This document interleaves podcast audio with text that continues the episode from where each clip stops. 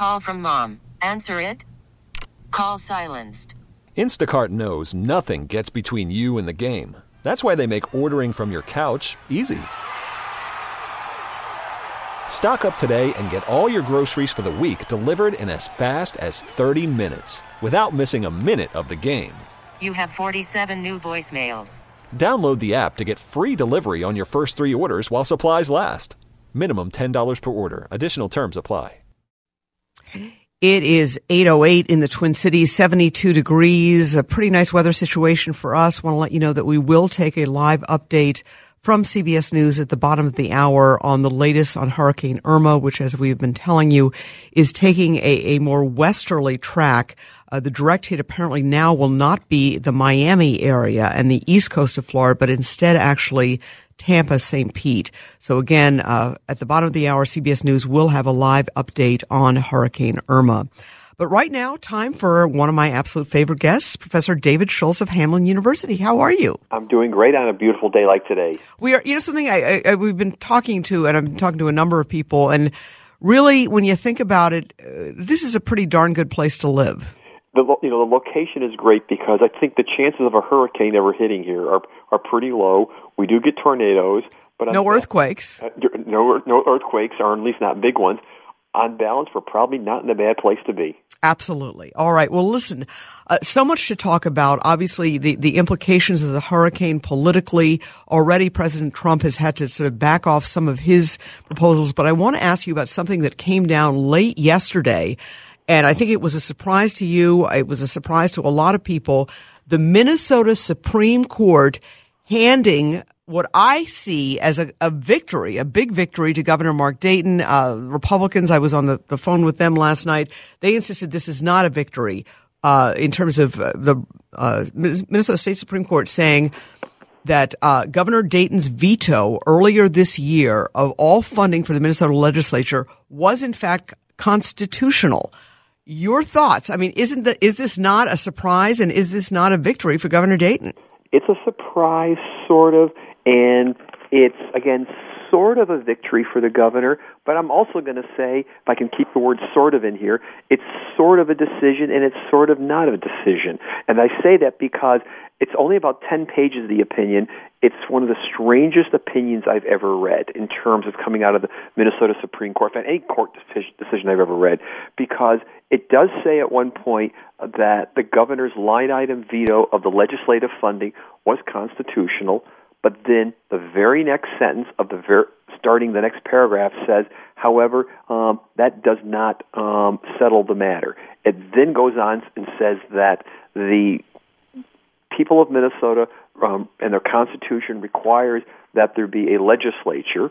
Um, the court never then then sort of reconciles between saying how far can the line item veto go before it intrudes upon having an existing legislature, and then it orders mediation and says, let's go see how far the funding will exist, and let's see um, what mediation will produce. And the decision never overturns the Ramsey County Court decision. So, so, so, so the ruling, even though it says so the ruling, even though it says that the veto was constitutional, which the lower court said it was not, right? Correct. Uh, it, it, doesn't overturn it. It didn't overturn it. It did not anywhere in there say the lower court um, ruling is overturned. Um, what I really can they do that? It doesn't me? make it, that, Can they do that? That doesn't make any sense. It doesn't make any sense. No, it's an incoherent opinion. I, I, I'm, a. There's two different interpretations I have of this opinion. Either a, it is just one of the, the worst crafted opinions I've ever seen. You know, in 25 wow. years of me of me following in the Minnesota Supreme Court. Or B, what I think is really going on here is that the Minnesota Supreme Court um, took a massive punt and they basically they don't want to handle this case they don't want to reconcile it they never actually reconciled how far the, can the, the line item veto go before it actually intrudes upon the the legislature's um, need to stay in existence. It, it, it, it never solves that issue. It just simply says the line item veto is constitutional. The legislature has a right to stay in existence However, we're going to send it to mediation to work out. I think what the court basically said is that essentially said is, we don't want to decide this. You folks go mediate it, come back to us um, if you need to, but we're hoping you don't want us to come back to it. So I think the court essentially is trying to duck the issue, and there's enough language in that opinion to, for, for both the governor and for the legislature to claim a victory. So I, I just I read this and I read it a couple of times. I even called um, a person that I know who I have enormous respect for also for for reading opinions like this, um, and he came back with the same reading as me. He said the court is just ducking the issue. Right, but but they did say he was acting within the law. They did say he was acting within the law. Um, there's no question about that, and that's the part that's com- com- so strange about it. They're saying he could do what he had to do. However, eh, like I said, that very next paragraph, the court says that doesn't settle the issue. And as soon as they said his his line item veto was constitutional, but that doesn't settle the issue, and then the court doesn't actually tell us how whether well what settles the issue or how far he can go, the court leaves us hanging. It's, it's like it's like watching a I don't know a murder mystery where we now have to wait till next week to come back or something right. like that. Well, okay, so they they are ordered to arbitration. What does that mean? Well, what it means is the two, both the legislature and the governor, have to have to get together and, and, and at first to talk about how much money is available for the legislature in terms of being able to continue its operations.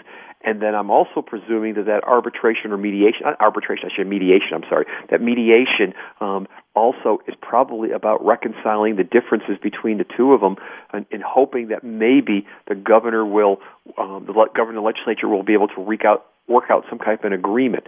I'm not exactly sure the, um, what's supposed to happen in terms of that mediation. And, and will, will, will the, the does, in arbitration does the arbitrator decide? No, this is mediation. It's not Or medi- arbitration. oh, mediation. Okay, so what's the difference between mediation and arbitration? Okay, in, media, in mediation, the two parties have to reach agreement themselves. In arbitration, what it would be is that both sides would present their side of the case, and then the arbitrator would decide. So this is mediation, yes, and they're supposed to work it out themselves. yes. Well, they couldn't. I know, that's no, that's, I mean, how's that going to work? I don't get it. I- that's exactly the point here. Is if they couldn't work it out before, what makes us think it's, they're going to work it out now? Now, when I'm not a contracts law professor, but I remember one of my contracts law professors saying to me, the best time um, for people to negotiate when the future's uncertain. Now, so so because you you you want you want to you're not sure what to do, you're afraid of what's going to happen. Maybe that's what the court is hoping. But on the other hand, I could see both sides digging in at this point and saying, well, I have nothing to lose by digging in at this point. We're just going to sit tight and see what happens. And, And, and so, so how, is there a timeline for the mediation? Because isn't isn't the funding doesn't it run out like October first or something? October 1st is temporary funding, but but there there also are reserves available for the legislature, um, and so what we're going to have to find out is how much beyond October 1st, operating off of their reserves, can they work with? And part of what they're supposed to be talking about is in the mediation is how to address the funding for the legislature. I'm suspecting what the court is hoping is that they'll reach agreement or somehow there's enough agreement for there to be funding for the legislature to get us to what is it, February, whatever the date is, you know, whenever they're coming back into session or something like that. No, I mean, I, I read I read this opinion, and I'm going to give you a, another reading of the opinion in a second here. But I read this opinion as again basically saying, you folks go figure it out, um, and the court hoping that they're not going to have to do it And, themselves. is there an avenue if they can't figure it out, which they haven't been able to do? Is there an avenue to go, for them to go back to the Supreme Court? Yes, Minnesota I think Court? so. I think so. I think um, there's a possibility of, of basically having the case re-argued at that point. Right now, it's going to be, I think, yes. That's the simple answer. Is yes. And what will be interesting to see is, given the fact that it doesn't look like David Stras, who's on the Minnesota Supreme Court, is going up to the Eighth Circuit Court of Appeals. And the reason why I mention this, David Stras um, had recused himself from participating in the decision for reasons we don't know. Um, he was nominated by President Trump for the Eighth Circuit Court of Appeals. Um, Senator Franken has basically blue slipped You know, him. you, know something. Let's let's we do have to take a quick break because we got a lot of breaks. But let's actually let let's talk about that because that has really gotten buried. That whole issue about why that is a big deal. Um, but but you're saying it factors into this. Let's take a quick break, and then I want to get into that issue because I think it's an important one. And as I said, there's been so much going on, mm-hmm. and with, with the, these you know weather catastrophes, right. a, a lot of things have not gotten the coverage they should, and that issue is one of them. So let's take a quick break. More with David Schultz after this on News Radio 830 WCCO. All right, folks. Esme Murphy with you uh, at the bottom of the hour. We will take an update. Uh, we'll also give you some weather too, but we will take a live update from CBS News on Hurricane Irma. Uh, just before the break, you were starting to get into the fact that uh, Senator Franken has basically said he will not support the nomination of Supreme Court Justice David Stras to the Eighth Circuit Court of Appeals. Um, and Justice Stras recused himself from the Minnesota Supreme Court ruling. Is this final? Will will the Senator Franken's opposition mean that the, the, the Stras nomination will not go forward?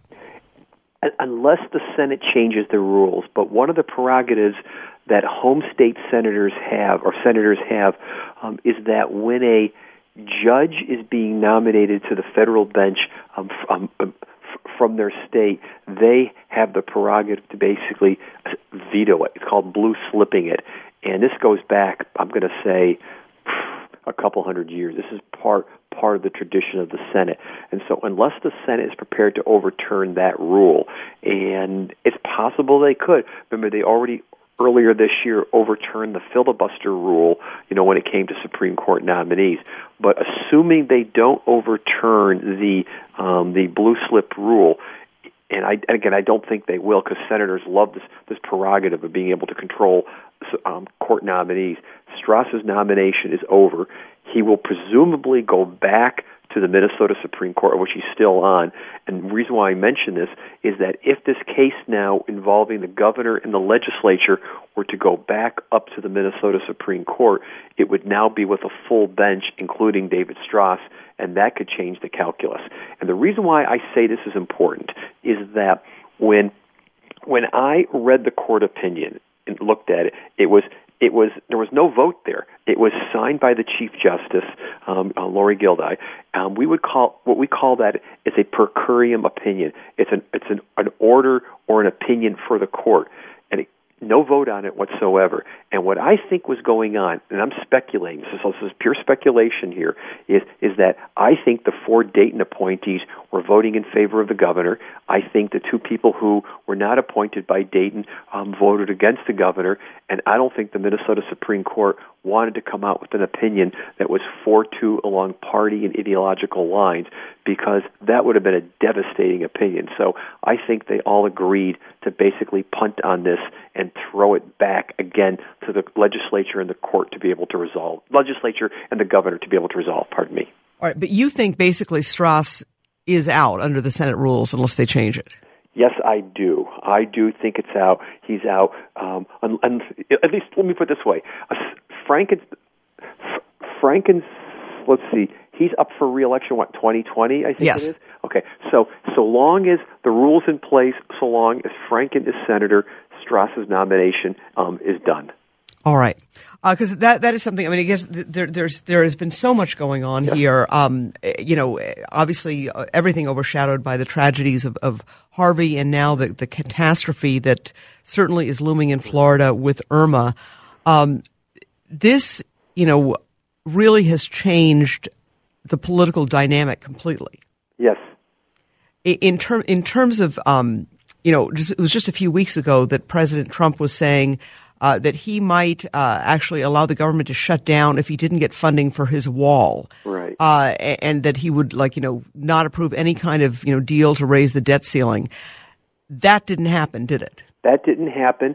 And, and, and it's probably, I mean, uh, I don't see any chance of that happening. I don't see any chance because what we're looking at is that any extra resources that are going to be available are going to eventually probably go for more bailouts for either it's going to be for Texas or Florida or who knows wherever else it's going to be.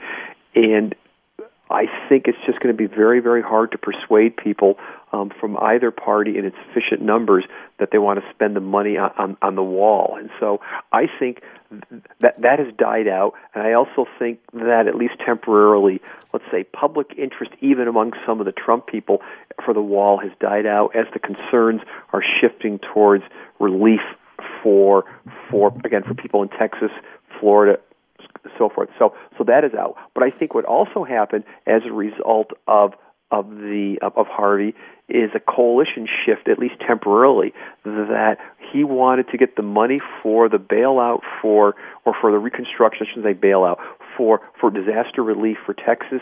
Um, the hardcore conservatives didn't want to do it. They were saying that they want to tie that to the raising of the debt ceiling and a couple of other different things. Mitch McConnell wanted to do that. Paul Ryan wanted to do that. Instead, Donald Trump cut a deal with the Democrats. And so the moderate Republicans, along with the Democrats, agreed to what?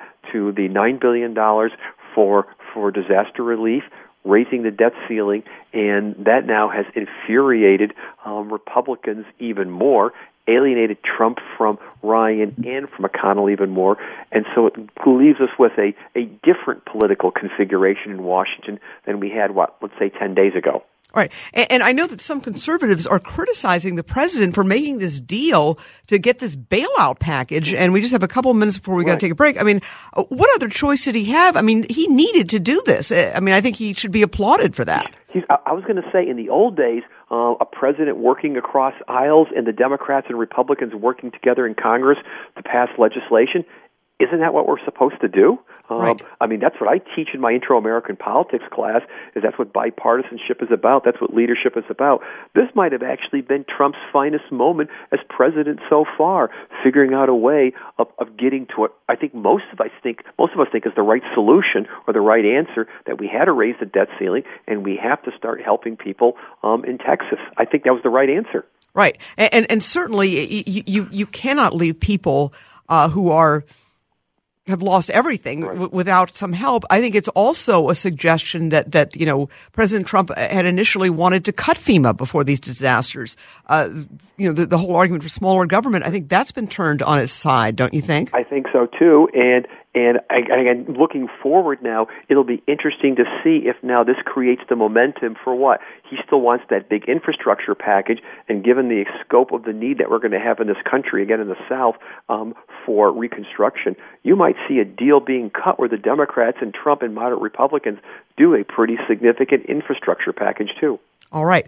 Well, listen, uh, Professor David Schultz, uh, we are going to take a break here. We've got. Uh, some uh, got to pay some bills, pay some spots, and then we also are going to have um, a live update from CBS News. So after that, and after our local weather, we will rejoin Professor Schultz uh, to talk about the President Trump's handling of these crises and what this means going forward. Obviously, a lot going on. Uh, CBS News has been tracking this storm. Uh, they've been giving us live updates. We're going to have a live update here in, in just a few moments. But first, uh, we do need to take a quick break. You are listening to News Radio 830 WCCO. Welcome to Play It, a new podcast network featuring radio and TV personalities talking business, sports, tech, entertainment, and more. Play it at play.it. All right, folks, it is 835. Esme Murphy along with Professor David Schultz of Hamline University. Uh, thanks so much for uh, waiting through that break, getting the update, obviously, from the situation with Irma. Um, we were talking sort of before, and we sort of were getting into it about the sort of implications of what uh, the these disasters mean for the Trump presidency. And you were saying that, in fact, this deal with the Democrats to come up with this aid package over the objection of many conservatives may have been President Trump's finest moment. I think so because again, when we're talking about how what we've seen for who knows how many years, the polarization in Congress and polarization between Congress and the presidency, which really sort of dominated, I think, the Obama presidency and then clearly the Bush presidency before that, where we couldn't get Democrats and Republicans to work together. And how many polls do we see out there where people are saying that we really want the polarization to be overcome? We want people to work together, you know, be more bipartisan. And that's what we really saw. I think, you know, this week with, you know, with the aid, you know, the disaster relief for Texas, along with the the um, um, um, raising of the, you know, the debt ceiling limit. And so I think that's actually a good sign, a good sign that says that that the that Congress and perhaps the United States should not be held hostage to um, to extremist sort of party politics, and that we can find ways to work together. And if if that's the case, if this is just not a, a short term sort of you know blip or something like that, think about some of the possibilities down the line. During the election, I think one of the things that many Democrats and, and, and many of us, I think, support is the idea of saying that we really do need to spend more money on our infrastructure. You know, even before you know the destruction that we're seeing in Texas, and, and let us hope you know that it's not significant in Florida. In that um, is that lots of roads, bridges, highways, and that need to be fixed. Well, if we can come up with a bipartisan solution for that, or what if we can come up with a bipartisan solution for fixing Obamacare, the Affordable Care Act? That's and it looks like that actually might be an option. We don't know, you know in terms of that right piece of it. Right. There are Republicans and Democrats working together uh, uh, to trying to find a solution to, to fix these sky high premiums for those who are on the individual market. Right. Uh, I, it's not clear though if the president's on board with that. We don't know, but but let's just again let's sort of speculate out if we can actually achieve something like that. Then I again I don't know about you, but I actually think that's good for the country. It's good for the country in a sense that we can get things accomplished. We can solve problems that are affecting everyday people. And so I think it's just kind of fascinating when we're we're seeing some people sharply critical of the president for doing what? I think exactly what presidents should do. Now the downside of this is the fact that he also that is Trump perhaps further strained his relationship with Mitch McConnell and with Paul Ryan and what that again means going forward in terms of being able to move other legislation, we don't know yet. Well, and, and, and it remains to be seen. Although it does appear that, that you know sort of this philosophy of the smaller government, it's just not going to work with, with, these kinds of disasters. There's nobody else who can do this. There's nobody else who can come to the rescue uh, uh, in this kind of catastrophe than the federal government. I mean, that's it. And and and so so this this notion of of you know. Uh, cutting back on FEMA, um, I, I, it's just not going to fly. It's not going to fly. And in fact, the argument can be made that we per- perhaps need to increase funding and infre- increase the capacity of FEMA to be able to uh, to respond, and on again, off again for I'm going to say at least 15, 20, 25 years, if not more, you hear talk saying, people talking saying, maybe we need to be coming up with some kind of reserve or some type of system in place so that we have more resources available to address um, a catastrophe like this. Because even though there was only I think nine billion dollars. Let me say there was nine billion dollars appropriated to help out the the given wise, I think I've read something like what less than like one out of five people have flood insurance in Texas. That the costs for rebuilding Houston alone might be in the hundreds of billions of dollars. And now throw into this what might be occurring again with Florida, who knows wherever else. Uh, we're looking at potentially hundreds of billions of dollars being spent um, to, to help, and I'm not to help people who need help, and they do because so many of these people, uh, and many of them might even be Minnesotans now. We're thinking about this down in the Fort Myers area if it gets hit badly, because I mean, as you know, a lot of Minnesotans, you know, have their winter places down there or friends down there. You know, what are they going to do when they've lost everything because of a hurricane?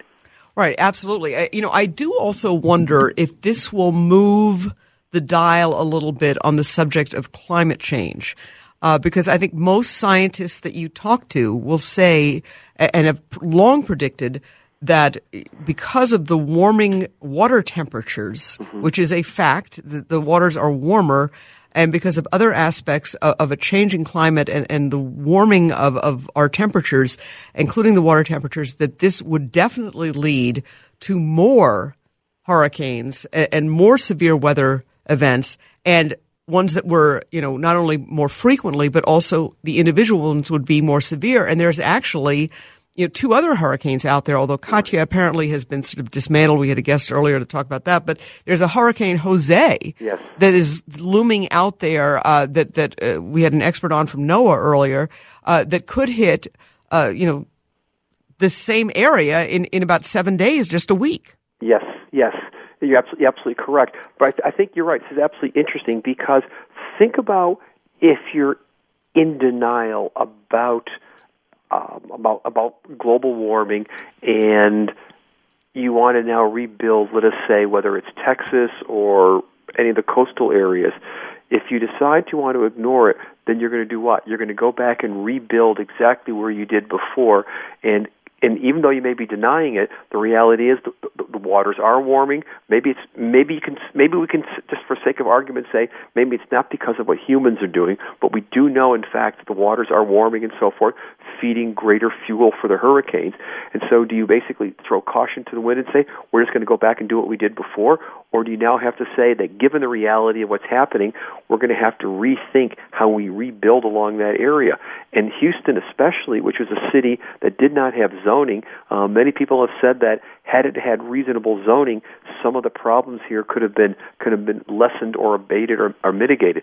So I think it's going to be interesting to see how all this plays out. You're right, exactly in terms of how people deal with the issue of, of climate science, how they deal with the issue of, of global warming, and then respond in terms of, of moving forward in terms of planning, development, and, and reconstructing as a result of all this. Right. And, and, and that's just it. Um, you know, what um, Houston basically built on a swamp. Yes. And it's, it's um, my goodness. I mean, there are wonderful things about Houston, but it is. Uh, it's this massive sprawling city. Yes. It, it's you know the no regulation. It just kind of spread out. Yes. And, and, many of these areas there are, are very low lying. And, and then you've got the whole city of New Orleans, which obviously, uh, thank goodness that so far at least that has not been hit. But there, you know, just earlier this summer, even without a hurricane, pumps there were failing. So it, it it's going to be really interesting to see. I think the rebuilding issue is one that is so important mm-hmm. and, and how, how we're going to, you know, move on and, and, and survive this and what it's going to do to, to, political leaders in some of these states. I mean, let's take a look at Ted Cruz, mm-hmm. who, who was somebody who, who was not supportive of, of climate change uh, or was saying that he doesn't, you know, he's a skeptic. Also, he was the one, Ted Cruz, voted against the bailout for or the, the funding for Sandy's recovery. Mm-hmm. And now now it's kind of on the other foot. Obviously he's supportive of this because it would be uh, death politically, right. you know, to, to be against a bailout for your entire state. Right, absolutely correct. And and it'll be interesting. It'll be interesting to see how he kind of sort of juggles this, especially if now. Let's take the next step here. And again, I'm hoping I'm going to be wrong on this, but there's going to be probably a demand and a need to do some type of assistance for Florida also. You know, and and will he now sort of take the same position as he did with Sandy and say, "Well, I'm well, it's not, not, it's not Texas, so I'm yeah, against not, it." Right, exactly, exactly. And so I think this is going to I think it's going to test his relationship with other senators if he to do that because we already know that he's on the outs with um, many other senators. In fact, well, I, think just, I, think, I think I think every senator, I believe. Yeah, I was about to say he's like the least popular senator um, um, in the U.S. Senate at this point, and, and, and but but you're absolutely correct in terms of how it's going to um, um, test things. And, and again, putting us back in perspective here, if we as taxpayers, whether it's nine billion, twenty billion, or 150 billion, whatever it's going to be, are going to spend money um, to help others and to help you know people in Texas, Florida, wherever it's going to be. I don't think we want to be spending that money in a way to where we rebuild stuff and six months, a year, five years from now, this all happens again and everything gets gets wiped out again. All right, we're chatting with Professor David Schultz of Hamline University. We do have to take a quick break. A lot, go, lot going on tonight. Uh, more with David Schultz after this on News Radio 830 WCCO. It is 849 in the Twin Cities. Esme Murphy, along with Professor David Schultz. Um, we've been talking about the hurricane, the impact politically. You actually, and we were talking about the fact that, that the president really, uh, I think, made a the only move he could, and acting quite frankly presidential, and I think you think so as well, in terms of getting together with Democrats to pass this aid package for Harvey, which is so desperately needed. But you have some insights into how these hurricanes, the, these events could actually affect things longer term. And this is really interesting, this point you want to make. Okay, so what we know is after Katrina, when, when Katrina occurred, lots of people left New Orleans. Some people came back. Some moved to other parts of the state. Some moved out of state. A lot of different things happened, and there's some evidence that as a result of that, that the the voting patterns um, shifted in the state. And what I mean by that is not that people changed their voting, but what happened is guess what? People moved, um, created different districts, created different um, um, locations where people were voting, or just drained away some of the, the Democratic votes in that state when people opted to move elsewhere. And we know that New Orleans is still a Democratic city, but in many ways, Louisiana, as much of the South, has shifted to become Republican. And Katrina, there's some evidence that led to that. So let's now think about a place like Houston. Even though Texas itself is overall Republican, the urban cores of, of Texas, like like just about every place in the United States, um, have become Democratic strongholds. Uh, Houston has elected Democrats to city council, to mayor, and so forth. Well, if a lot of these people decide to not come back to Houston um, or to move to other parts of Texas, how will those changing patterns, immigration patterns, um, affect the politics of Texas, of Houston? And that is, I think, a fascinating question to be thinking out, out down the line. Now, I hope people don't listen to this and say, "Boy, you're kind of like being like a vulture or something like that," in, in thinking about you know what's going to happen as a result of this disaster. But it is just sort of interesting. And I apologize if people think of that. I'm not trying not to be that way. Well, I, I think I think there are people who who are you know considering this, and you're talking about the impact of Katrina, which, which primarily, I mean, obviously there were others that other areas, you know, including Mississippi, the Gulf Coast, that were right. affected, but primarily everybody focused on New Orleans. New Orleans is a city with 400,000 people. Right. Uh, Houston has several million. City. It's fourth the largest city in the United States. Right. And let's say if if some of those people, let's say even I don't know, 10% of those who evacuated opt not to rebuild and they move somewhere else. How does that affect Houston economically, but more importantly politically? Who are the voters who are the people who are not coming back, um, and, and how will that affect politics in that city? And when these individuals move elsewhere, let's say other parts of Texas, other parts of Travis County, Harris County, um, wherever they might be moving to in the state, or moving to who knows Oklahoma or like that. How will those changes affect um, politics, um, both in Texas and those other areas? A parallel I will draw it has nothing to do with catastrophe, but we know a lot of people about 20 years ago started moving out of California because of housing cost issues. They moved to places such as Montana, Idaho, Colorado, and that. And we have pretty good evidence that the California outmigration transformed politics in those states. So here, how will the potential, um, let's say, you know, you know, immigration from places like Houston and the rebuilding um, affect politics in those communities and in the state? Right. Uh, and interesting, I'm actually, uh, you know, I really had never really thought of this, and I, I guess I had not. Um, I, this is really interesting. I'm looking actually at a graph mm-hmm. that, that looks at New Orleans population. Mm-hmm. New Orleans population um, was uh, pre Katrina about close to 500,000. Mm-hmm. It dipped to 200,000 in 2005, which was, of course, Katrina, and now it's back to about 400,000. So they've lost uh, 20% of their population. Yes.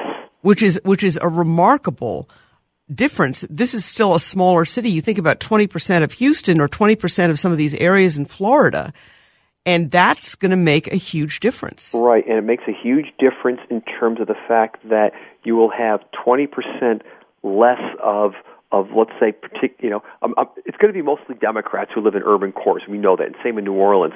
So you're going to have 20% less. Well, certainly not all Democrats, but but you're going to change the configuration because there'll be maybe 20% fewer voters, you know, in Houston than you had before. What will that mean politically for Houston? And and, and, and what, what, what does it mean for Texas? I mean, you know, exactly. Texas is is obviously a Republican stronghold, or as you you've been saying, you know, cer- certainly the core urban areas uh, more heavily Democratic, but but Texas is, is Republican country these days. It is Republican country, and mm, even though Democrats salivate at the prospect of thinking it could flip someday, it's not. It's not going to be for a while, if at all. But let's say now that 20% does stay within Texas and moves to the suburbs around Houston or moves somewhere else. How will that emigration? I'm going to call it. I'll call it political emigration. For term. How will that political emigration um, affect the state of Texas and maybe other states if they move outside the state? We, we don't know. But again, in, with New Orleans, we do know that that loss in population has meant that it's less solidly of a Democratic city, um, both for, um, and less solidly of a congressional district than it was before. Because with 20% fewer pop, population, that means New Orleans gets thrown in with some other areas as part of a congressional district. Right, and and obviously, um, you know, one of the things, even even the catastrophe of Andrew what what they're talking about with Irma is the size of this thing is so much bigger. The storm surge, and and I think we'll know my goodness, we'll know, you know, within 24 hours, you know, how severe this really is. But, but the scenario that's being painted is, is so dire. I mean, this really, you know, and, and what you're talking about in terms of population shifts, I mean, this really has the change, you know, the, the potential to reshape the dynamic mm-hmm. of just about every political direction in this country. I agree, and and, and that's on top of how it affects Congress and voting, how it affects political alignments. Um, lots of lots of different scores in terms of the implications of of these two hurricanes together, in terms of how it might remake the political landscape, both short term and long term, in the South and in the United States. And, and when Katrina hit, certainly, I, I, think President George W. Bush was faulted. Uh, greatly for, for the federal response. I haven't seen that. I think most people think the federal response has been good. Yeah, I think I think the feds have learned a lot and have have increased their capacity as a result. And I think Trump was just lucky that his cuts that he was proposing for FEMA had, had not happened yet. Had not happened yet. Otherwise, we might have seen a repeat of Katrina. Right, and, and, in terms of you know the, the, the, notice, I think it was uh, President Bush saying, "Brownie, you did a great job," or whatever. Right. And certainly he was there, and I mean, I think there were miscues. I think uh, you know certainly there was a lot made of, of the first lady wearing heels, you know, getting on the, the helicopter, or you know, wearing a FLOTUS hat or whatever. I, I am not sure how much traction that got. I think certainly Trump critics will, will, will seize on that, but right. I think overall, I think most people appear to be giving the president some some strong marks here. I think so too, and I also think there's a little bit of um, I'm not sure if the word is sympathy, or whatever, but acknowledgement of the fact that we're dealing with a problem of such epic proportions that that even it taxes the ability of the United States government to handle it. All right. Well, listen, Professor David Schultz, always a pleasure. Thank you so much for joining us this evening on this very busy evening.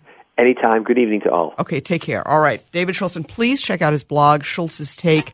Uh, it's always great, always informative uh, really great analysis. And, and his population analysis, really interesting. I mean, I had never really, I don't recall reading that or seeing that. And that's why I enjoy so much talking with him. But the, this, this notion of a population shift, and I wonder if that's going to happen in Florida as well. I mean, will we see people saying they don't want to risk it? They don't want to risk be rebuilding. They don't want to go through the trauma. I mean, imagine, you know, this, this coming and, and the anxiety. And then certainly, you know, the, the preparations mostly based on the west coast of Florida, the Atlantic side. And now this thing is, is going roaring up the Gulf side. I mean, the Atlantic side is going to get hit too, but really, uh, catastrophic damage being forecast. And most of the emphasis here the past few days was on that Atlantic side and one can only pray that that, that people who are on the east side uh, are, are, ready for this as well. In other words, that Gulf Coast, that Tampa St. Pete area, that whole the Naples area, you know, really such amazingly uh, gorgeous area. Anyway, listen, I do want to thank the producer of this show, Susan Blanche, and also want to thank Jonathan Lowe and also Kevin Reed, our two studio coordinators. Keep it here, folks. You're listening to News Radio 830. This is WCCO. T-Mobile has invested billions to light up America's largest 5G network from big cities to small towns, including right here in yours. And great coverage is just the beginning. Right now, families and small businesses can save up to 20% versus AT&T and Verizon when they switch. Visit your local T-Mobile store today.